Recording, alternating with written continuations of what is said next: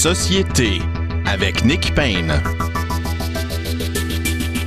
Bonjour à tous, très heureux d'être au micro pour cette nouvelle édition de Société. Nous avons encore des tonnes de sujets d'intérêt sur lesquels se pencher aujourd'hui. Nous y revenons dans quelques minutes avec nos panélistes euh, Rémi Villemur, Frédéric Bérard et Frédéric Lapointe. Mais commençons d'abord par une nouvelle à la fois euh, stupéfiante et profondément triste. Milieu, les milieux politiques et intellectuels notamment, mais pas seulement, euh, québécois, cette semaine ont eu l'immense surprise d'apprendre le décès de Frédéric Bastien. Vous avez entendu d'ailleurs Frédéric Bastien à cette émission à certaines occasions, notamment, mais pas seulement, lorsqu'il fut candidat à la direction du Parti québécois. C'est un historien, un professeur, un journaliste à un certain moment aussi, un homme politique plus largement. Euh, il a écrit euh, un certain nombre d'essais, dont euh, La bataille de Londres, ce livre qui a été une sorte de, de séisme dans le paysage politique euh, canadien il y a quelques années, dans lequel il mettait au jour certaines ramifications improbables et pour le moins discutables entre les tribunaux et le, le politique à l'époque du rapatriement de la Constitution canadienne par Pierre Trudeau au début des années 80 qui de mieux placé pour rendre hommage à Frédéric Bastien, dont nous allons parler hein, beaucoup sous l'angle politique aujourd'hui, parce que c'est quand même euh, cette émission euh, qui, le veut ainsi, euh, eh ben, que, Mathieu Bocoté, qui est un collègue au, Journal de Montréal de Frédéric Bastien, qui tenait aussi un blog ou, ou une chronique ou les deux, et qui l'a bien connu. Bonjour Mathieu Bocoté. Bonjour. Alors, Frédéric Bastien, euh, il avait. Euh, alors, alors, au moment de la chefferie du Parti québécois, il disait euh, reportons un instant la question de la souveraineté et attelons-nous à faire un gouvernement qui entrera en conflit avec le, le régime canadien. Hein. Démontrons l'illégitimité de ce, de ce régime. Et ce qui est particulier, ben, ce discours-là n'est pas nécessairement nouveau là, dans les cercles souverainistes, mais Bastien, lui, qui n'a pas été élu à la chefferie, euh, qui n'a pas, évidemment, qui encore moins devenu premier ministre, euh, ma foi, a décidé de mettre en pratique son programme quand même et avec euh, un succès, ma foi, étonnant, il faut lire Jean-François Lisée dans Le Devoir aujourd'hui, qui fait la recension de ses actions là, en justice, notamment contre des juges souvent, et il a eu gain de cause à certaines occasions. Oui, ben, je ne suis pas certain que je partagerai votre lecture de son engagement.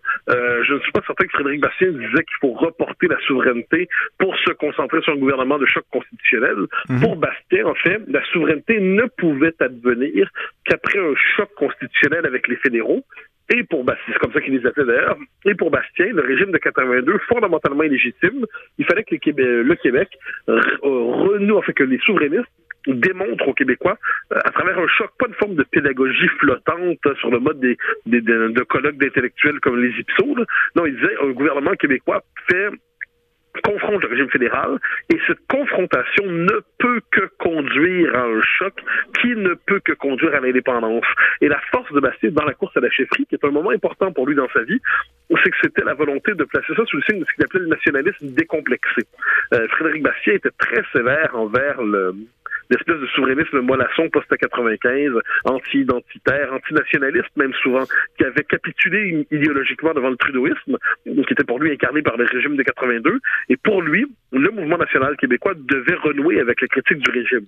Mais ce qui est intéressant quand on pense à son parcours, parce que c'est un parcours assez fascinant, c'est que c'est D'abord, c'est un intellectuel, il n'y a pas de doute là-dessus, qui a une œuvre substantielle, une œuvre avec deux grands livres. Une relation particulière. Oui, dont je n'ai pas parlé, c'est ça, oui. Alors, je le mentionne parce que c'est important, parce que c'est un livre qui il raconte comment la question du Québec en est venue à structurer une partie de la vie politique française en devenant à droite, mais pas seulement à droite, l'étalon de la grandeur française.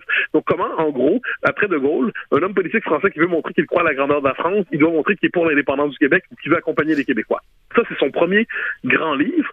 Et ensuite, il y a la bataille de Londres, où il dévoile, il faut quand même dire les choses, la nature, le, coup de force constitutionnel. Lui-même disait le coup d'État euh, de 1980, euh, 1982 au Canada. Donc, ce que Bastien dans, et ça a provoqué un choc dans la classe politique, un choc institutionnel, un choc, je pourrais dire un choc mental même. Et à travers ça, c'est un parcours. Mais Bastien était convaincu d'une chose, c'est qu'il est à la fois habité par une vocation intellectuelle d'historien, un vrai historien. Ça, c'est important de le dire, un historien qui croyait à l'histoire politique, qui croyait, à la différence de beaucoup d'historiens qui pensent que l'histoire s'écrit sans que les hommes ne pèsent sur elle, il croyait à la liberté humaine, il croyait que la liberté pouvait infléchir l'orientation des, des, des, sociétés et dans son action politique, à un moment donné, il s'est dit, j'ai toujours été militant pour l'indépendance, il s'est engagé pour l'indépendance dans les années 80 alors que c'était plus à mode, euh, il a toujours été fidèle à ça, puis il s'est dit, ben, je dois moi-même, moi qui est un intellectuel, moi qui est un historien, je dois devenir un acteur politique pour être capable de concrétiser le programme qui est le mien. Donc un parcours, euh, un parcours euh, passionnant. Puis en plus, j'ajoute une chose, euh, à la différence de bien des nationalistes qui sont intimidés par des, vous savez, par des espèces de, de chroniqueurs aboyeurs qui sont toujours occupés à dire racisme, extrême droite, racisme, étiquettes, oui, bien sûr. Bon, des, des, d'étiquettes sans génie, sans envergure, euh, comme on en connaît quelques-uns.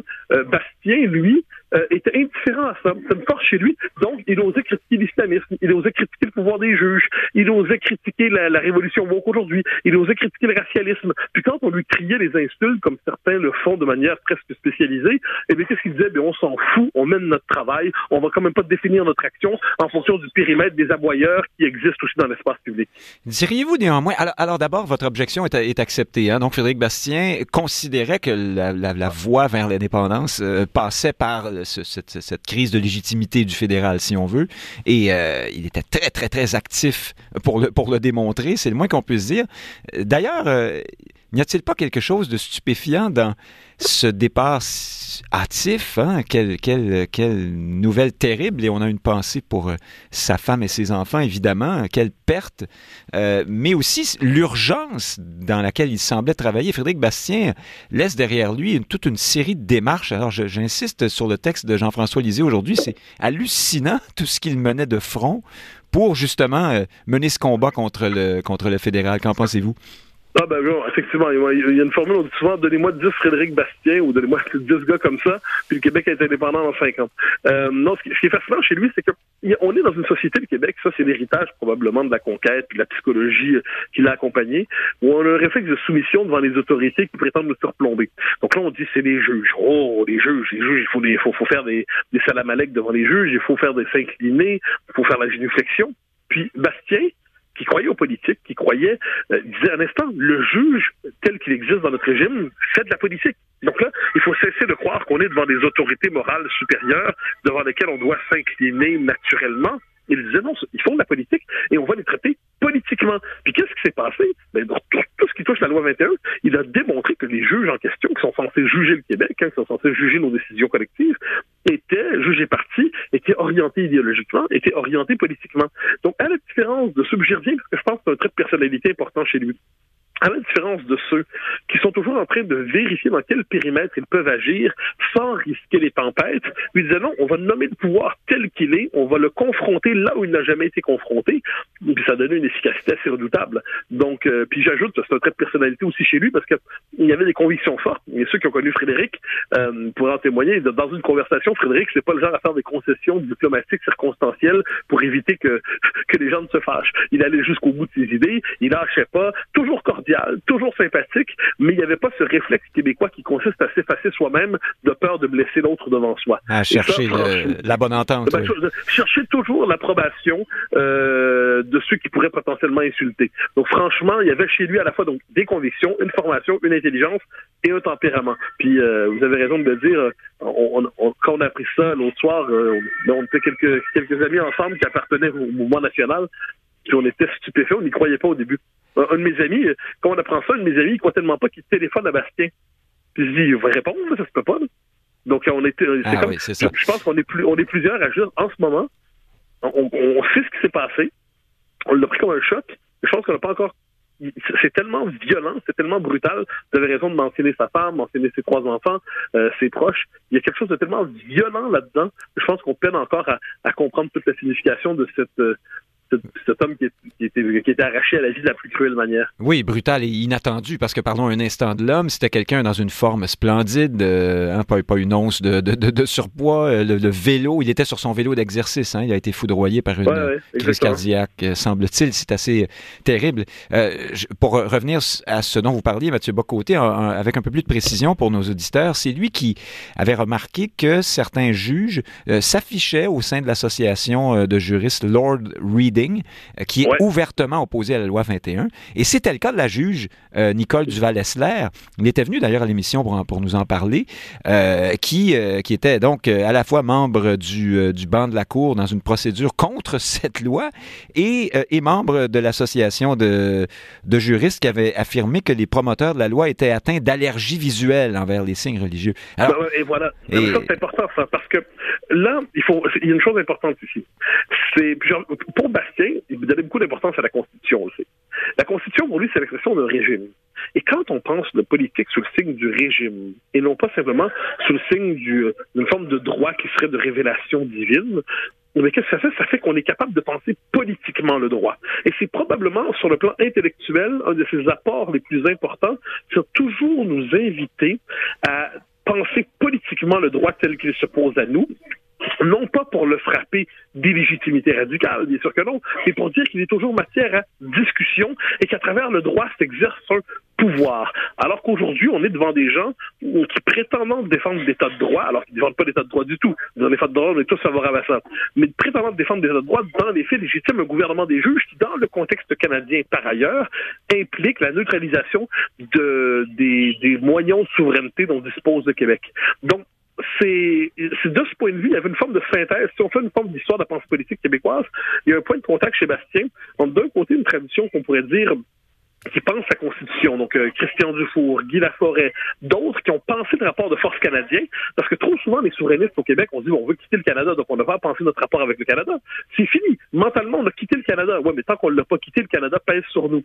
Donc, d'un côté, ils pensaient la crise constitutionnelle, et de l'autre côté, ils pensaient un indépendantisme franc, décomplexé, et il ajoutait à ça, en fait, il n'avait jamais oublié, lui, la dimension identitaire. Donc, de ce point de vue, il réconciliait des traditions de pensée nationaliste quelquefois, s'autonomisaient les unes des autres et oubliaient de se féconder mutuellement. Alors, il n'y a pas que la juge Duval-Essler hein, qui a goûté à la médecine de, Frédéric Bastien dans ceux qui étaient membres de Lord Reading. Il y en a eu d'autres. Et puis, il y a encore des recours là, devant les tribunaux euh, qui ont été euh, engagés par euh, Frédéric Bastien, dont il faudra suivre le dénouement.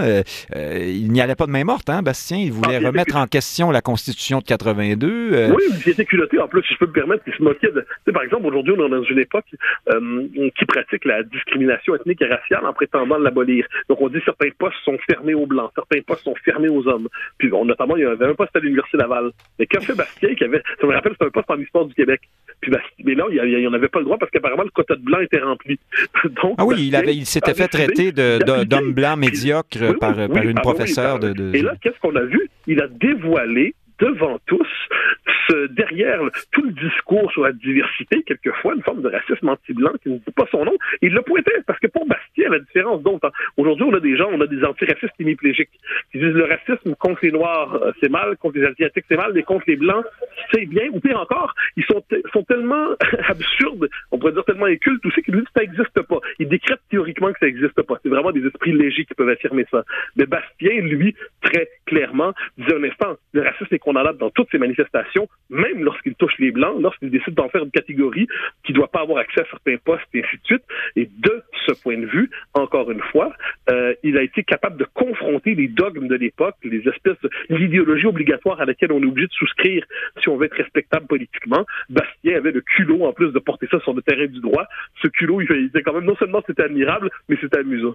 Oui, euh, et, au-delà de cet élan, euh, et on va terminer là-dessus, Mathieu Bocoté, donc interrompu en pleine, en pleine éclosion, c'est terrible. on peut quand même penser que Frédéric Bastien laisse un leg important. On n'est pas du tout certain que quelqu'un reprendra ses combats avec la même efficacité, la même détermination, parce que vraiment, c'est ce qui faisait de lui euh, ben, euh, un ovni hein, dans notre paysage. Ouais, ben, je peux me permettre, moi, moi pour l'avoir lu, Fred avait, Frédéric avait un, livre aussi en attente, hein, c'est-à-dire qui était un livre sur le, la situation de l'histoire au Québec. Donc j'espère que euh, j'espère qu'il va, il va trouver un éditeur pour ce livre posthume. J'espère vraiment que, Frédéric Bastien verra ce dernier livre publié parce que c'était euh, et ensuite effectivement ces combats il nous aura euh, si on cherche à penser un héritage mais que c'est très rapide euh, à la fois une méthode une manière de penser un angle une, philosophie politique du rapport de force. L'histoire non pas comme déterminisme mais comme lieu de la liberté humaine qui est capable d'orienter le sens des événements. Le courage devant les aboyeurs et à travers tout ça puis là je me permets de le dire et la on aura aussi perdu un ami. Et ça, c'est toujours... moi, je suis sûr il est normal de mourir à partir de 85 ans. Ça, ça, c'est correct. Mais à 53 ans, c'est une saloperie infinie. Et on a perdu un ami, et ça, c'est bon sang on se remet de tout, mais on a tout le monde, on n'est pas à la veille de s'en remettre pour l'instant. Alors, on vous offre nos condoléances, Mathieu Bock-Côté. Merci euh, d'avoir pris le temps de nous parler de Frédéric Bastien à cette émission. On aurait vraiment, on pourrait parler de lui pendant une heure, parce qu'il y avait beaucoup de... Et, plus. Bien sûr. Oui, parce qu'il y avait vraiment beaucoup, beaucoup de, de, de, de, de mets sur le feu, et puis ça continue, donc il faudra, faudra suivre ça. Merci beaucoup, Mathieu Bock-Côté, en direct de Paris, j'imagine. Bien sûr. Au plaisir. Bonne, bonne, journée. Merci, vous aussi. Chers auditeurs, dans un instant, nous parlons euh, de politique, bien sûr, et de avec nos trois invités. À tout de suite.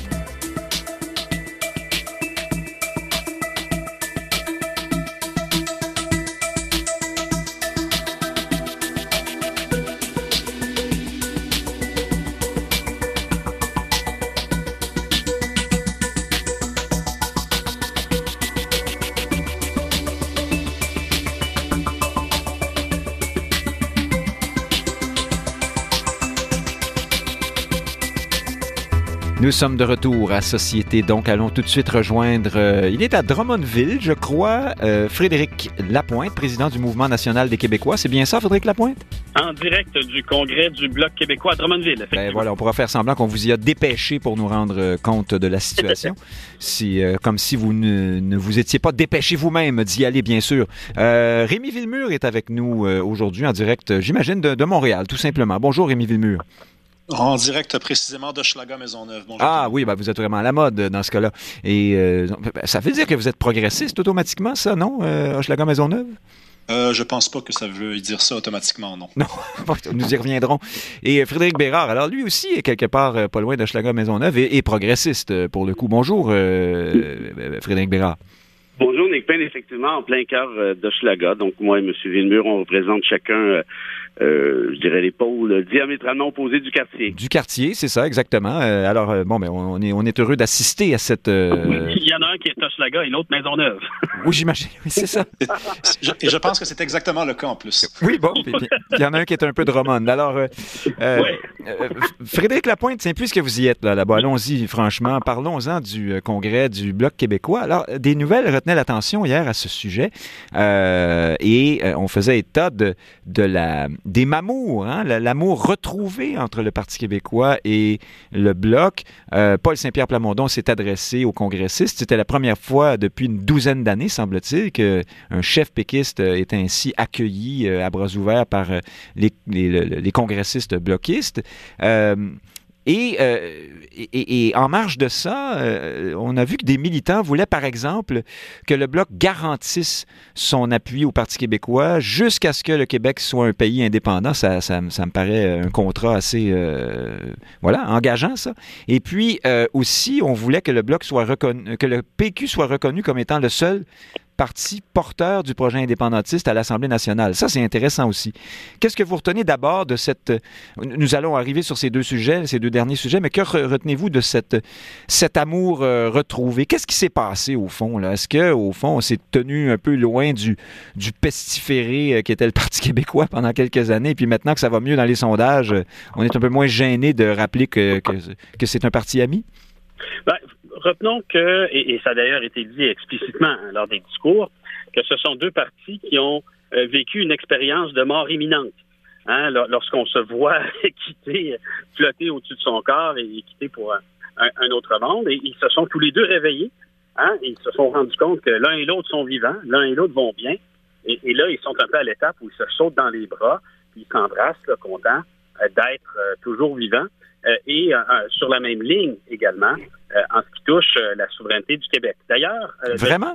oui, oui. Et, d'ailleurs, sur le, le, discours de Paul Saint-Pierre Plamondon était assez marquant. il, répondait d'avance à ceux qui doutent en disant qu'il faut être indépendantiste même lorsque ça va mal, pour le dire autrement, même quand ça fait notre affaire. mais il faut aussi l'être quand ça va bien, pour le traduire autrement, même lorsqu'on s'approche du pouvoir.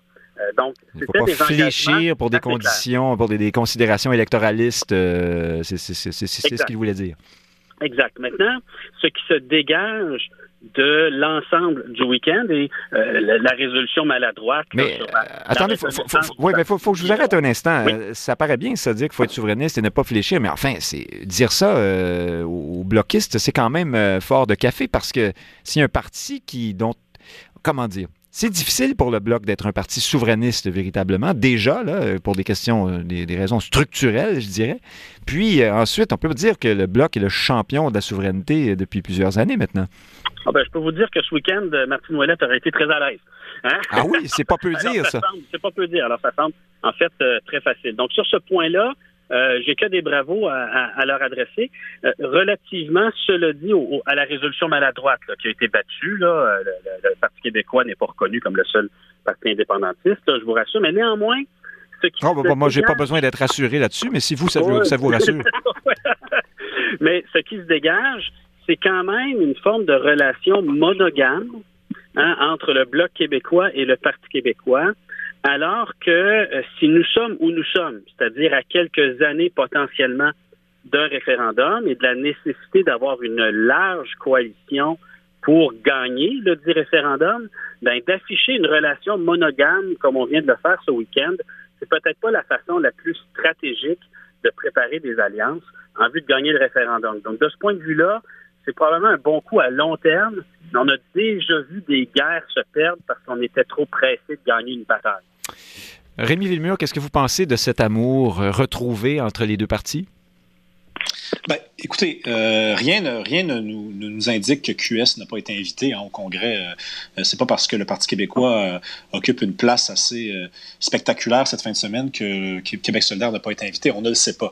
il faut juste aussi se rappeler un incident qui s'est déroulé durant la campagne fédérale en 2021 quand François Legault dit aux Québécois en fin de campagne qu'il y avait à peu près juste un parti pour lequel les, Québécois pouvaient voter, un parti à Ottawa qui n'était pas centralisateur. François Blanchet s'en rappelle de ça. Il s'en rappelle très, très bien. Et c'est la raison pour laquelle il s'est approché, à mon avis, du PQ euh, de façon aussi ostentatoire. Hein, parce que ça aussi, c'est une perspective dont il faut parler. C'est-à-dire que. Attendez, vous nous dites que euh, Yves-François Blanchet veut se rapprocher du PQ parce qu'il a reçu l'appui euh, tacite de François Legault à la dernière élection? Non, eh ben, il n'a pas reçu l'appui de François Legault à la dernière élection. Ah oui, voilà. François Legault est allé. Il parlait du Parti, conservateur. Oui, bien sûr. Oui, oui, d'accord. Alors, il parlait du Parti conservateur et je pense qu'à partir de là, il y a un conflit de personnalité qui s'est engagé. Mais parce qu'il faut dire que dans la campagne euh, fédérale, juste avant, le Bloc était presque la CAQ fédérale, hein, euh, enfin, aux yeux de plusieurs, en tout cas. Absolument. Puis il a fallu euh, euh, l'incident durant le débat pour que le, bloc retrouve euh, l'avance qu'il avait au devant des, conservateurs. Mais le bloc a presque perdu son élection. C'est-à-dire que le, bloc est presque arrivé troisième grâce à ce commentaire-là de, de, François Legault. Donc depuis ce temps-là, j'ai l'impression aussi que le bloc se rapproche du Parti québécois aussi parce qu'on veut signaler à la CAQ que on est vraiment, vraiment, vraiment du côté du PQ, du côté des convictions indépendantistes. On ne croit plus du tout au discours nationaliste de la CAQ. Euh, quant à l'absence de QS, ben, il, faudrait demander à QS s'ils ont été invités. Moi, ça m'intéresse en tout cas de savoir ça. Ben, je ne savais pas que QS était absent, mais donc, euh, on parlait de cette résolution qui a été battue, selon Frédéric Lapointe, et euh, qui disait que le Parti québécois était le seul dépositaire du projet indépendantiste à l'Assemblée nationale. Qu'est-ce que vous pensez du message que ça envoie? Puis moi, je, le, répète, il n'y a rien qui me scandalise là-dedans, mais euh, qu'est-ce que vous en pensez, vous? Ah, OK. C'est à moi la question? Oui, absolument. Ben, écoutez, je, là, QS, est-ce que QS est présent ou QS est absent? Ce que je sais, c'est qu'il n'y a aucun porte-parole de QS qui est là. Je veux dire, il y a le, chef du PQ qui est, qui est passé. Ah, ben oui, en ce sens-là. Oui, oui, d'accord. Oui. Oui, absolument. Euh, j'ai pas bien compris la question. Pouvez-vous la répéter? Ben alors, y a euh, des militants voulaient que soit adoptée une motion selon laquelle, euh, bon, d'une part, le Parti québécois est appuyé euh, ad vitam aeternam par le Bloc, du moins jusqu'à ce que le Québec soit un pays indépendant. Premier volet. Deuxième volet, on affirme que le Parti québécois est le seul parti souverainiste à l'Assemblée nationale. Qu'est-ce que. Ben, sur papier, c'est pas exact, mais bon, je pense que tous les indépendantistes s'entendent pour dire. Enfin, pas tous les indépendantistes, mais les indépendantistes, disons, les plus convaincus s'entendent pour dire que QS est assez discret en matière d'indépendance. Euh, et à chaque fois qu'il est question d'enjeux euh, qui sont reliés de près ou de loin à l'indépendance, QS se fait plutôt discret aussi. On pense à la langue, on pense à l'immigration. Donc, je pense que l'espèce de vigueur qu'a prise le Parti québécois inspire le Bloc en ce moment. Et le Bloc euh, met un pied à terre, affirme de façon assez convaincante cette fin de semaine qu'il n'y a qu'un parti, et c'est cohérent au plan des idées qui sont défendues publiquement par les, les formations politiques au Québec. Frédéric Bérard, vous ne serez pas euh, étonné que je, je, vous pose une question comme celle-là. Euh, le Bloc québécois euh, est un parti euh, fédéral qui participe au bon fonctionnement du parlementarisme canadien depuis maintenant plusieurs années. À un certain moment même. C'est pas une question jusqu'à présent. Non, ben c'est justement, c'est pour ça que je vous dis que vous ne serez pas surpris. mais vous pourrez quand même répondre à quelque chose là-dedans. Et, okay, et, et, et même qu'à un certain moment, le caucus a quitté le parti pour fonder un parti qui serait non souverainiste, mais voué à la défense des intérêts du Québec à Ottawa. Ça fait pas si longtemps de ça. Hein? On parlait de Martine Ouellette tout à l'heure, c'était à cette époque-là. Euh, et aujourd'hui, bon, on se rapproche du Parti québécois et les militants même voulaient que le Bloc réaffirme, Frédéric Lapointe nous dira ce qu'il est advenu de cette volonté, mais que le Bloc, euh, je pense que ce sont les jeunes, en fait, les jeunes bloquistes, là, en fin de semaine, veulent que le Bloc euh, s'affirme davantage comme parti euh, souverainiste. Est-ce qu'il n'y a pas là euh, un os ou un problème ou une éventuelle pomme de discorde? Non, ben en fait, je pense que tout le monde a été un peu surpris hein, de, la, de, la, performance euh, du PQ de Saint-Pierre-Plamondon la dernière élection. Probablement que le Bloc fait partie des de ces mêmes surpris. Moi, ce que j'avais compris, c'est que François Blanchet euh, visait, lorgnait euh, la chefferie du PQ. Hein, mais attendait probablement à ce que Plamondon perde et puisse ramasser la pôle par la suite. Moi, c'est ce que j'avais entendu. Alors là, très clairement, il voit que le PQ a le vent dans les voiles à plusieurs niveaux. Euh, et de toute évidence, ça devient réintéressant hein, de, de, de s'allier avec le PQ. Je pense pas qu'il y ait d'atomes crochus entre Québec solidaire et le Bloc sur une multitude de, de sujets, là, notamment les questions d'intégration, d'immigration, d'identité et tout le tralala. Ce que disait M. Villemur, c'est juste aussi, hein, Blanchet, c'est un petit coq, c'est monsieur orgueilleux, donc de se faire dire par François Legault que le parti qui représente davantage les intérêts des Québécois, ce sont les conservateurs et non pas le Bloc, avant qu'il se se corrige euh, à la toute fin, euh, je dirais que très certainement que Blanchet s'en souvient très, très bien. Puis à ce compte-là, le Bloc québécois, c'est un bloc, oui, qui doit défendre les intérêts des, des, des, des, Québécois, ça va de soi, mais ça a toujours été, ou ça devrait être, ça, ça aurait dû être toujours, en fait, un parti indépendantiste. Euh, donc, de ce fait-là, moi, ce mariage-là entre le PQ et le Bloc, franchement, je le trouve naturel. Et, et c'était plutôt les, les, les incidents précédents que vous avez mentionnés, là, qui étaient un peu farfelus, en fait. Frédéric Lapointe, est-ce que le Bloc sera en mesure de réaffirmer ou d'affirmer davantage son caractère souverainiste, d'après vous? En tout cas, la fin de semaine est une euh, excellente euh, démonstration. Moi, je, dis davantage pour être poli, là, parce que vous connaissez mes. mes on, tout, le monde a deviné mes positions si on ne les connaît oui. pas déjà. Je, je, trouve que c'est un parti qui défend les intérêts du Québec à Ottawa, mais pour la souveraineté, c'est un peu compliqué. Oui, ben, peut-être que la façon qu'ils ont trouvé d'appuyer la souveraineté, euh, c'est d'appuyer le Parti québécois plus ouvertement. Euh, parce que ah. sinon, euh, ils ont des actions, oui, sur le terrain. Hein, c'est les, les c'est toujours utile pour le camp souverainiste d'avoir un, un, bureau de circonscription avec des employés qui connaissent le terrain, qui connaissent le milieu, plutôt que ce soit un bureau de circonscription d'un député fédéraliste qui fait le travail dans la direction contraire. Donc, mais au-delà de leur de leur travail, le bloc c'est aussi une machine électorale. ce sont des militants qui s'entraînent en vue des grands rendez-vous. donc, la santé du bloc québécois, le, fait que chaque échéance électorale est une occasion également de convaincre des citoyens de l'opportunité de faire l'indépendance, ben, en faisant son travail, j'oserais dire, ordinaire de parti politique, c'est comme ça qu'ils vont soutenir euh, le travail qui va nous mener à un référendum potentiellement gagnant. Si, là j'ajoute un gros si, euh, si on ne commet pas euh, l'erreur de trop se faire plaisir dans des événements qui encourent le risque d'aliéner précisément des électeurs différents qu'on doit rallier à la cause. Alors, vous parlez de cette motion euh, disant que Québec solidaire, entre les lignes, que Québec solidaire n'est pas un parti souverainiste. Exact. Il faut pas euh, voir des choses comme ça. Êtes-vous tous en train de me dire, et c'est Rémi Villemur qui aura le dernier mot là-dessus, que euh, c'est réglé, là, c'est plié, le Bloc désormais est redevenu le parti frère du Parti québécois et on peut imaginer une prochaine élection fédérale où Yves-François Blanchet sera, comment dire, ne sera pas à la remorque de, de certains électorats caquistes comme il le fut au autrefois, c'est qu'il y a quand même loin de la coupe aux lèvres. On peut, bien dire que ça va bien pour le Parti québécois, mais tout de même, on est encore très loin des niveaux d'appui euh, de la CAQ de François Legault, euh, Rémi Villemur. Effectivement, mais l'élection est dans, est, dans, est dans trois ans. Euh, donc, euh, il peut encore couler beaucoup euh, d'eau sous les ponts. Après, si on, je ne sais pas si on a prévu analyser les, les dernières semaines de la CAQ. Ça va tellement mal ces temps-ci que d'ici trois ans, on peut très bien imaginer le PQ remporter une élection. moi, je, je fais partie de ceux qui, non pas par optimisme, mais par réalisme plutôt, sont capables de projeter le PQ au pouvoir dans trois ans.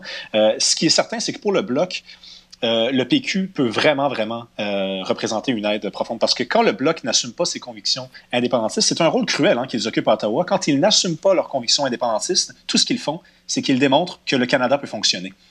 Donc, et c'est exactement le mandat contraire qu'ils devraient avoir. Qu'ils devraient avoir.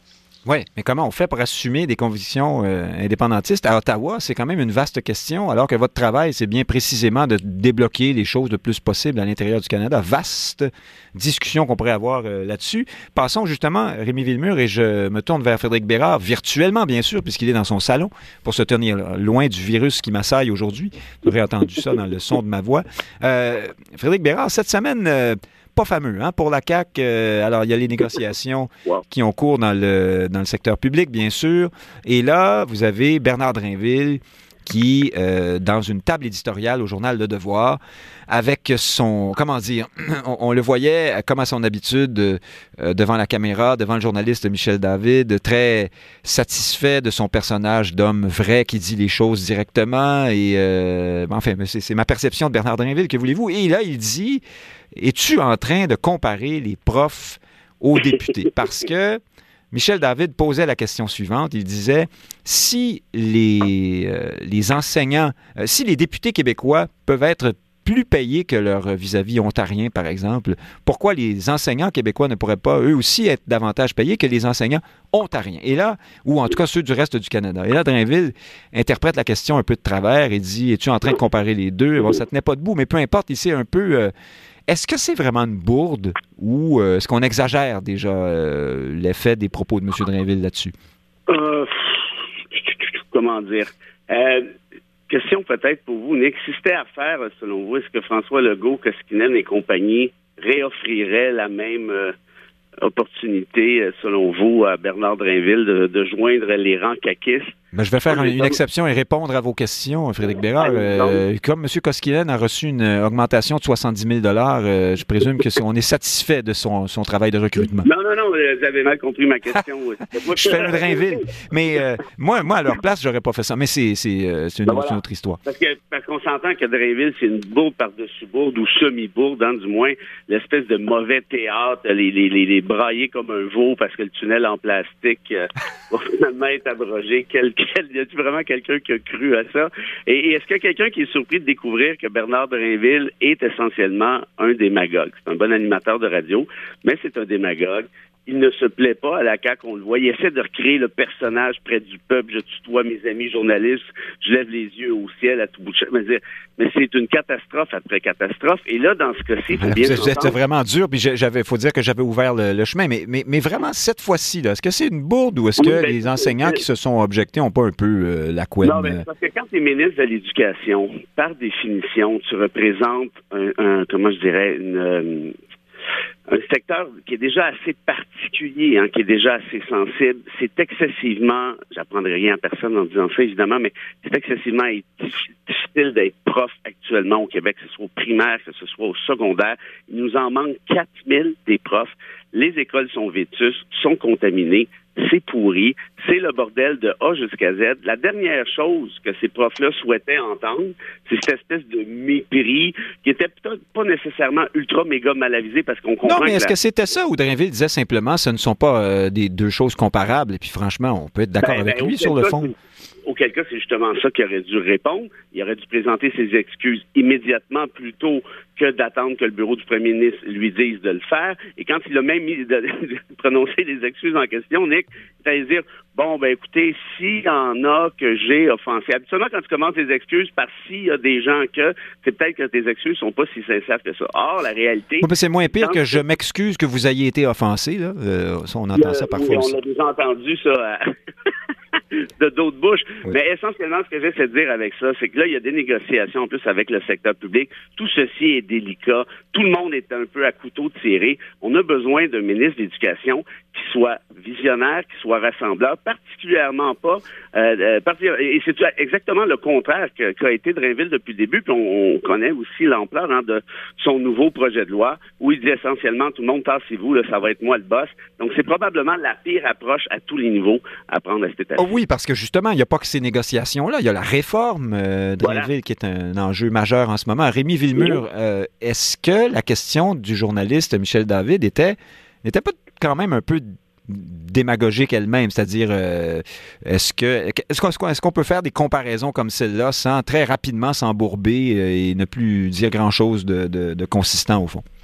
Ben non, je pense que la réponse de Drainville, euh, qui est, dont, la forme est, discutable, était tout de même la bonne. C'est-à-dire que effectivement, je pense pas que les professeurs puissent être payés 130 000 dollars par année au Québec. D'accord? C'est le salaire d'un député, si je ne m'abuse je pense que à peu près tout le monde s'entend là-dessus, mais le problème avec Drainville, c'est pas ce qu'il pense, c'est comment il le pense. Et, sincèrement, je ne comprends pas comment un, député qui a aussi été ministre avant euh, d'entrer à la CAQ puisse être aussi médiocre et puisse être aussi mauvais et plus mauvais que des recrues à la CAQ. Il, devrait être l'un des meilleurs, en fait. Et en plus, c'est quelqu'un qui a une carrière dans les médias. Je ne comprends pas. Je ne comprends pas depuis le début. Je, le trouve médiocre. Euh, il est tout le temps à la ramasse. C'est des erreurs par-dessus des erreurs. Et, cette façon qu'il a de constamment tutoyer, moi j'ai une petite anecdote pour vous. L'autre jour, j'écoutais cette entrevue euh, et j'avais une bière à côté de moi et je me suis dit, à chaque fois qu'il va tutoyer ou appeler l'un des, l'un des panélistes par son prénom, je prends une gorgée. Eh bien, confession, il a fallu que j'aille faire un petit tour au dépanneur, j'avais fini ma caisse. Ah oui, oui, ben, ben oui ça fait dû avoir euh, un, petit feeling, comme on dit. Euh, Frédéric Lapointe, est-ce que Bernard Drinville est devenu un, poids pour la CAQ déjà? est-ce que, ou alors est-ce qu'on au fond, est-ce qu'on a surestimé euh, les aptitudes euh, ou l'expérience, ou je ne sais trop, la valeur euh, politique de cet homme? Est-ce qu'il trouvera ses marques éventuellement? Qu'est-ce que vous en pensez? Ben, il faudrait consulter quelle est la perception de Bernard Drinville auprès de la frange de l'électorat qui appuie ou a appuyé la CAQ. je mentionne ça, puis c'est pas c'est pas pour blâmer Bernard Drinville pour son comportement, là, mais euh, il y a d'autres politiciens hein, qui provoquent constamment des scandales dans les médias. On en connaît aux États-Unis et qui néanmoins, euh, même si la, communauté médiatique, les commentateurs, les bien-pensants se mettent à dire mais ça n'a pas de sens ce que vous avez dit, Monsieur le ministre, peut-être patata, ou Monsieur le candidat, Monsieur le président américain, on pense à Donald Trump, bien sûr, mais là, ce qu'on voit avec lui, c'est qu'il faut y aller à fond, hein, si vous ne faites pas ça à moitié. Exact, exact. Donc là, ben, en fait, il faudrait évaluer l'effet sur, euh, sur ce segment euh, de la population pour voir si son, euh, sa stratégie fonctionne. Mais ce qui est certain, c'est qu'auprès des professeurs qui constituent un peu, un peu, un peu ton armée, là, Hein, Qu'est-ce que vos antennes vous disent, pardon de vous interrompre, parce que euh, vous êtes dans le milieu? Est-ce que ça a été mal reçu, ces propos-là? Est-ce qu'on a vraiment compris que M. Drainville voulait dire que les, profs travaillent moins fort ou sont moins importants que les, que les députés? Oh, c'est mal reçu. C'est mal reçu. Euh, les, professeurs sont euh, assez, assez susceptibles de tout ce qui s'adresse à eux. Et même lorsque euh, l'intention n'y est clairement pas, et même lorsque le contenu n'y est pas, lorsqu'il y a un début du commencement d'un fil où on pourrait adresser publiquement euh, une critique euh, au corps enseignant, c'est généralement très mal reçu. je fais partie de ceux qui pensent qu'il devrait avoir le cuir un peu plus épais, mais c'est pas c'est pas ce qui se produit. Changeons de sujet. Manon Massé, on peut pas passer à côté de ça, qui annonçait donc qu'elle se retire bientôt comme porte, co-porte-parole femme de Québec solidaire. Euh, euh, elle, a l'intention, par contre, de, rester euh, en politique encore un bon bout de temps. Elle veut se présenter à nouveau euh, dans euh, Sainte-Marie-Saint-Jacques. C'est désormais son fief, mais il faut rappeler qu'elle a travaillé fort pour y être élue. Hein. Il a fallu plusieurs élections, plusieurs échecs. Elle s'est, euh, Frédéric Bérard, elle a accédé finalement au poste de co-porte-parole de Québec solidaire. Elle est devenue la première ministrable de Québec solidaire le temps d'une élection et d'une performance honorable. Hein. On, on, aimait bien. Manon Massé. Est-ce qu'il n'y a pas quelque chose dans son cas qui, fait, qui fait un peu euh, poète-poète, c'est-à-dire qu'on on, en aurait demandé plus au fond. Euh, on a l'impression qu'elle n'a pas vraiment atteint. Euh, peut-être qu'on aurait voulu qu'elle reste un peu plus longtemps comme, comme, comme premier ministrable de Québec solidaire. euh, ouais, je sais pas. Ben, enfin, au vu de ce qui est arrivé après, au fond, hein, parce que euh, c'est peut-être que la question que je pose, c'est aussi celle de Gabriel Nadeau-Dubois. Est-il arrivé trop tôt euh, là où il est, ou alors c'est peut-être pas l'homme de la situation non plus? C'est la façon que j'avais compris votre, votre commentaire. Euh, ben, c'est sûr que Québec solidaire stagne actuellement. Hein. Euh, ça va devenir de plus en plus difficile, particulièrement dans les régions, avec euh, la remontée assez évidente du Parti québécois.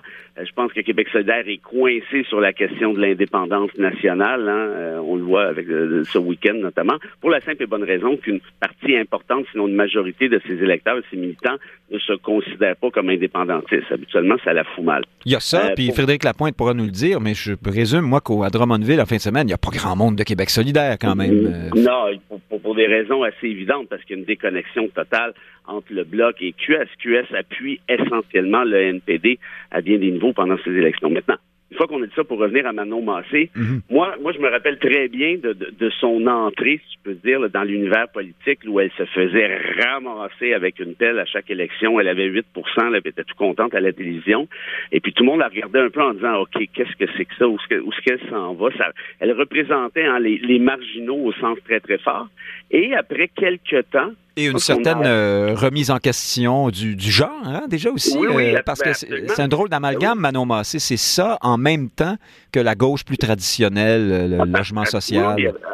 absolument. Et puis on a appris, je crois, à la découvrir euh, à la respecter et l'aimer aussi. Hein. Elle personnifiait maintenant, ben, elle le personnifie encore, vous l'avez dit, une espèce de jonction entre entre deux gauches. Il y en a une qui, on s'entend que c'est beaucoup plus délicat à gérer, particulièrement dans un parti comme QS, mais pour le reste, le symbole était quand même assez fort. Et moi, j'ai toujours considéré que Massé amenait cette espèce de de vent de fraîcheur, cette espèce d'authenticité. Évidemment, c'est pas quelqu'un qui est ultra cérébral, euh, mais on se rappellera par exemple sa bourde lors, de la campagne électorale où elle était première ministrable. Sur la langue. Non, ben en fait, on lui avait, il y avait un journaliste qui avait dit finalement vous êtes des marxistes à Québec solidaire, puis elle a dit ben oui, on est des marxistes. Oui, oui mais elle avait dit aussi, euh, elle s'était trompée sur la langue officielle du Québec en fait. Hein? Elle pensait que c'était le pas non plus, français et l'anglais, c'est pas formidable. Et il y a ce lapsus euh, aussi euh, vraiment euh, fameux où elle avait dit il est temps de prendre des mesures pour répartir la pauvreté plus également. Hein? C'était ou la, misère, pour que tout le monde puisse vivre dans la misère également. je me souviens plus de celle-là, mais bon, au-delà de, au-delà de, de, de, ces, ces petites gaffes comme toutes, sont, sont un peu euh, anodines, elle représente encore, je pense, cette espèce d'authenticité-là. Et là, maintenant, avec son départ comme co-porte-parole, elle, va rester dans, dans l'entourage de QS par définition en étant députée. Euh, mais qui va prendre sa place? C'est ça la vraie question. Moi, je pense à Christine Labrie, à Sherbrooke. Je suis pas certain, moi, qu'elle qu'elle incarne cette espèce de, comment je dirais, d'authenticité. Euh, Émilie, comment elle s'appelle? Émilie Lessard-Terrien. Lessard, c'est ça? Émilie Émilie Lessard-Terrien, oui, euh, dont les gens de Québec solidaire ont beaucoup, beaucoup apprécié la défaite euh, dans, à Rouen, là. Oui. Oui, ben en fait, peut-être que d'avoir. Je, fais ça, je, fais, je, je, suis cynique, bien sûr, mais c'est que on semble la vénérer depuis, depuis ben, sa défaite. Ben, vous savez quoi, peut-être, moi je la connais pas suffisamment, mais peut-être à juste titre, je crois que Québec solidaire a besoin de quelqu'un de région. Ça, pour moi, c'est c'est obligatoire. Euh, Rouba Gazal a l'air bien sympathique. Je pense que c'est quelqu'un qui a le cœur à la bonne place. Mais, mais le plateau Mont-Royal, franchement, je pense qu'on a fait le tour à QS. Donc, qui va la remplacer? Ce sera la grande question. Et est-ce que l'essor et est-ce ou et ou l'abri passerait, passez-moi l'expression, dans les médias autant qu'elle faisait Manon Massé euh, avec certaines réserves? Franchement, j'en doute donc peut-être que ça prendrait quelqu'un de l'extérieur, qui, ça c'est la grande question. Et je crois, moi, que l'avenir de QS est en train de se jouer essentiellement dans les prochaines années parce qu'ils ne peuvent pas se taper une prochaine élection en 2026 et avoir encore 11, 12 députés et 13, 14, 15% du vote. Il faudra qu'il y ait une percée d'une façon ou de l'autre et probablement que cette percée-là, si elle arrive, sera causée en partie par le choix qu'ils sont en train de faire aujourd'hui. Frédéric Lapointe, vous pourrez nous parler de, Manon Massé, bien sûr, mais Frédéric Bérard parle de, de l'avenir de Québec solidaire. C'est aussi l'avenir peut-être de Gabriel Nadeau-Dubois. Hein. C'est pas simple être co-chef et puis être un temps celui qui est premier ministrable. Est-ce est qu'on va voir dans la suite des choses à quel point Nadeau-Dubois a du contrôle, a du pouvoir dans ce parti, parce qu'il pourrait aussi euh, se faire accoler euh, une co-porte-parole euh, pour laquelle il y aurait une sorte d'engouement, de mouvement qui, à terme, viendrait faire en sorte qu'il devrait se, tasser de, son, rôle de premier ministrable. Qu'est-ce que vous en pensez? Ben, cette personne-là n'existe pas encore, ou en tout cas, on ne l'a pas, pas identifiée. Euh, et si, si elle existe et s'il est très motivé, il faudrait d'abord qu'on lui donne le conseil de ne pas voler de dépliants nulle part. Hein? Ah, vous êtes terrible. Oh, déjà, que, déjà mais vous venez de nous faire la morale sur le rassemblement des souverainistes. Là. Oui, mais regardez où je m'en vais. Regardez où je m'en vais. C'est-à-dire que on regarde. Le, le, le, le, danger qui guette euh, les gens très talentueux, extrêmement motivés chez Québec solidaire, c'est d'en C'est de voler des dépliants? Ah oui, c'est d'en faire trop c'est d'aller trop loin, c'est de verser dans la mesquinerie. Et si jamais il y a un conflit d'ambition chez Québec solidaire, et Dieu merci, ils ont eu le talent et le génie de l'éviter, mais si jamais ça survient, ça pourrait effectivement être très laid et poser un, un, risque existentiel pour le parti. Mais s'il continue à éviter ce risque-là, moi, je pense que c'est un parti patient. Il recule rarement. Hein, dans le cas de euh, l'usine Horn à Rouen-Noranda, c'est un dossier euh, majeur, un dossier de génération. Et QS n'a pas tant perdu des votes que euh, les gens se sont ralliés du côté de la CAC dans le cadre du dossier, partout. Ben oui, mais c'est un échec pour Québec solidaire qui s'est vraiment quand même assez spectaculairement cassé la gueule sur ce dossier-là. C'est-à-dire qu'on est tombé dans le piège classique d'être ces espèces d'urbains ont, perdu l'élection. Mais je dis, outre cette exception, ils ne reculent pas. Ils ne reculent pas dans l'électorat qui est le leur et qui va vieillir, qui est remplacé par des plus jeunes. Donc, euh, c'est en quelque sorte une partie longue qu'ils jouent. et, donc, ils ont été jusqu'à présent assez disciplinés, assez patients. Ce sont les deux qualités qu'ils vont devoir mettre euh, de l'avant. Euh, faire preuve d'impatience, euh, créer des, conflits internes, avoir un débat sur le, prochain chef principal, c'est le genre de truc qui pourrait réveiller des instincts comme ceux de voler des dépliants au mauvais moment. Ah, vous, en, vous en remettez en plus. Rémi Villemur, là, là, porte-parole homme, porte-parole femme, cette binarité euh, tout à fait traditionnelle, est-ce que c'est pas terrible pour Québec solidaire là à ce moment-ci? Il faudrait pas euh, avoir un troisième co-porte-parole fluide ou non binaire ou je ne sais trop. Euh, j'ai l'air de faire une blague, mais à moitié, à un moment donné, ça tiendra plus, ça, non? Ben, je, écoutez, je ne tomberai pas dans la mesquinerie, mais je pense que Manon Massé représentait déjà ce ce porte-parole-là ambivalent entre l'homme et la femme. C'est-à-dire qu'elle-même avait, disons, publiquement dit souvent qu'elle n'était pas une femme euh, comme on entend encore euh, euh, l'idée d'une femme. Donc, je pense qu'il n'y a pas de problème avec ça. Là, ce qui est, ce qui est inquiétant, véritablement, c'est que Manon Massé était la dernière porte-parole de QS à, vous savez, la porte-parole... David Kadir, diriez-vous? Ouais, sous-populaire, HLM en Giproc, comme disait Pierre Falardeau. Falardeau, j'y ai pensé moi-même, oui. Exactement. Et là, elle s'en va. Et qui va la remplacer? Ce sera une femme. Euh, c'est absolument certain que ce sera une femme. Euh, si c'est, par exemple, Ruba Gazal qui a dit tout récemment dans un balado euh, animé par des jeunes souverainistes que le nationalisme, c'était la xénophobie, eh bien, je pense que Québec solidaire va véritablement prendre la direction qu'on lui a déjà anticipée, c'est-à-dire ce parti-là ne sera plus un parti nationaliste, indépendantiste. Donc, Ruba Gazal va faire attention. Christine Labrie, qui est à Sherbrooke, effectivement, ça pourrait donner l'impression que c'est un parti qui connaît les régions sauf que, écoutez, euh, ils sont pas à Drummondville en fin de semaine parce que les militants ont regardé sur la carte euh, du métro STM puis ils n'ont pas vu Drummondville. Hein? Parti Québec solidaire est un parti montréalais. Bien sûr.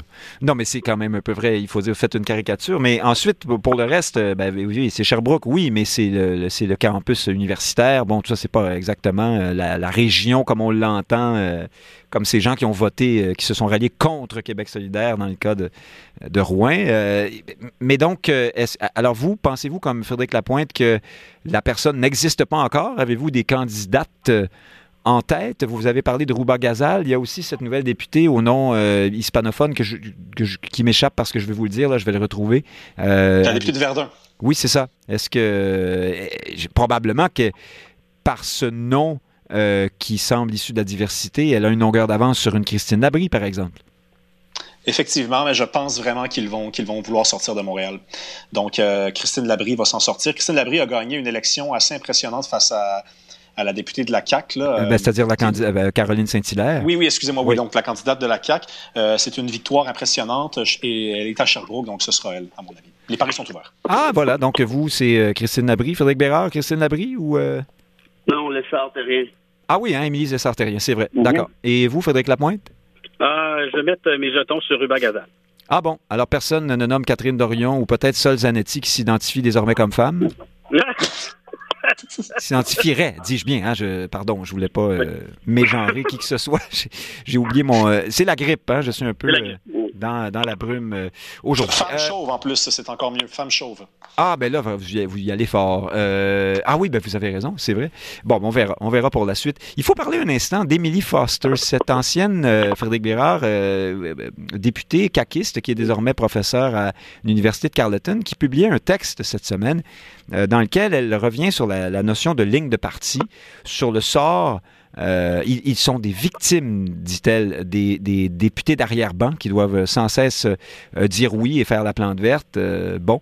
et elle parle également de ce, cette, ces, conseillers politiques qui sont toujours plus nombreux, conseillers en marketing, en analyse et le reste, qui créent désormais une couche, une caste, un étage de pouvoir qui n'existait pas il y a quelques décennies. Est-ce que est-ce qu'elle est qu'elle exagère d'après vous? Est-ce qu'il y a un vrai sujet là? Moi, je pense toujours à des pays comme la France ou les États-Unis où vous pouvez, dans, un, dans votre propre parti, dire des choses qui vont vraiment. Euh, vous ne pouvez pas passer votre temps à faire ça, là, mais vous pouvez davantage qu'ici euh, sortir de la ligne de parti un peu, puis on ne vous considère pas nécessairement, votre sortie comme un couac ou une catastrophe ou une chicane euh, irrémédiable. Le premier volet, euh, le, déficit démocratique de nos systèmes parlementaires, ça c'est bien documenté, étayé, analysé depuis plusieurs décennies, que ce soit à Ottawa, au Québec, dans n'importe quelle autre province canadienne. Le système de Westminster est créé de cette façon. Si on n'en sort pas, et ça n'a rien à voir avec la CAQ comme telle. Par contre, sur le deuxième volet, ça c'est beaucoup plus intéressant. Puis moi, je l'ai dit souvent à votre micro, si vous vous souvenez, la CAQ est un parti d'une chose c'est-à-dire un parti de communication, de relations publiques, et de spin, de spin et de spin. On passe nos journées sur Mais euh, attendez un instant, elle se défend en disant non, non, je ne parle pas que de la CAQ, j'ai des antennes euh, au Parti libéral fédéral notamment. Ouais, ben en tout cas, c'est Oui, d'après vous, c'est une perception qu'elle a eue à la CAQ parce que c'est pire qu'ailleurs. Euh, ben, la perception, euh, n'importe qui va sur Twitter. Euh, je vois pas beaucoup, moi, d'employés fédéraux passer leur journée à tweeter comme Koskinen à 300 000 par année, plus 65 000 de, de, de, de, de, trucs muches. ce qui est sûr, par contre, c'est que cette même, en fait, il n'y a pas de par contre, ce qui est sûr, c'est que la CAQ est un parti ultra institutionnalisé, ultra méga organisé. Ça part de la tête, c'est-à-dire celle de Koskinen, euh, allié avec François Legault. Et puis c'est tout. On l'a vu lors du dernier congrès. Les employés de la CAQ étaient pratiquement 600 délégués sur 900. Avez-vous une idée, c'est quoi ça? Oui, ben, ça donne un vote de confiance à 98 oui, on ben, voilà, ben, exactement, mais ce parti-là, c'est pas jamais été un parti de conviction, c'est pas un parti de valeur, c'est un parti, je me répète, de communication de spineux. Et là, nécessairement, si vous êtes une députée d'arrière-ban, la seule chose que vous avez à faire, ben, ben, c'est de voter quand on vous dit de voter, puis ça finit là. Alors, le reste, pour le reste, moi, je vous dirais qu'elle le dise comme ça, haut et fort. je trouve ça fantastique, surtout qu'on en parlait en début d'émission, en quelque sorte, c'est en filigrane de vos propos sur Drainville, le vernis caquiste commence à craquer. Je pense que les gens commencent à réaliser que c'est un parti de, de façade, que ce soit en termes de nationalisme ou en termes de quoi que ce soit, et probablement que quand les Québécois vont décider de s'en débarrasser, ça sera pas joli du tout. Et j'ose croire qu'il y aura peut-être une discussion sur des mesures à prendre pour éviter, par exemple, que des staffers, comme on les appelle, passe. Euh, oui, le personnel politique, les, les conseillers. Euh, oui, exact, mais c'est d'un ridicule. Qui prennent des décisions euh, au-delà de. Par exemple, on pense au troisième lien. c'est probablement pas Éric Kerr ni Drainville qui ont décidé ça. Hein? Ben non, ben évidemment. Et puis, vous voyez, par exemple, lors du dernier congrès, comment se fait-il qu'il a absolument aucun de ces 900 militants, bon, en fait 300 si on enlève les employés en question, qu'il n'y a personne là-dedans qui a même osé interroger implicitement le gouvernement sur l'abandon de ce projet-là, qui était le projet phare ou un des projets phares de la dernière campagne électorale. C'est franchement spectaculaire. En d'autres termes, est-ce qu'on est encore dans une certaine forme de démocratie à la CAQ? Moi, je pense pas. C'est un parti d'arrivistes, d'affairistes, d'opportunistes qui sont débarqués là. Pourquoi? Pour être au pouvoir. Pensons à Bernard Drinville. Ben arrêtez-vous un peu, là, parce que vous allez finir à, une heure et demie. Euh, mais on, vous, a bien. Vous, êtes, tout le monde s'est gâté sur Québec solidaire. Alors moi, je me gâte maintenant sur la CAQ. Non, mais bien sûr. Non, c'est parce que le temps nous bouscule. Regardez, j'arrête après ça pour jurer. Regardez tous les anciens du Parti québécois qui sont partis à la course pour avoir une petite job. Mais ces mêmes personnes-là doivent commencer à regretter leur choix à voir ce qui se passe avec le pays. Rémi Villemur, c'est pas vous qui vous asseyez dans votre auto, c'est probablement Frédéric la, Oui, oui, oui, c'est moi. Oui, c'est ça. Euh, euh, il nous reste peu de temps. Rémi Villemur, Frédéric Bérard nous dit que le propos de Mme Foster est fortement euh, teinté par son expérience à la CAQ. Néanmoins, pensez-vous qu'il y a de la place pour un peu moins de lignes de parti au Québec ou est-ce que c'est le parlementarisme à la Westminster tel qu'on le connaît ici qui, oblige ce, genre de fonctionnement? Mais je pense que François Legault n'a pas tort de dire que publiquement, les députés doivent se tenir en bloc et qu'au caucus, ils devraient avoir la possibilité de s'exprimer. Sauf que là, ce que Mme Foster nous dit, c'est qu'au caucus, ils n'ont pas la, liberté de s'exprimer. Et en, public, ben, c'est pas juste devant les journalistes, c'est aussi au vote à, l'Assemblée nationale. Et il semblerait que les députés votent toujours de façon consensuelle. Et ça, c'est un problème. Il devrait y avoir une possibilité pour eux de, s'exprimer différemment. Euh, mais il y en a qui s'absentent hein, déjà quand ça fait pas le. Oui, oui, oui, oui, effectivement. Mais je veux dire, on dirait qu'il n'y a pas de conviction. C'est-à-dire qu'il n'y a pas de député qui, de pour, au nom d'une conviction, dit je vais me présenter, je vais voter contre la ligne de parti.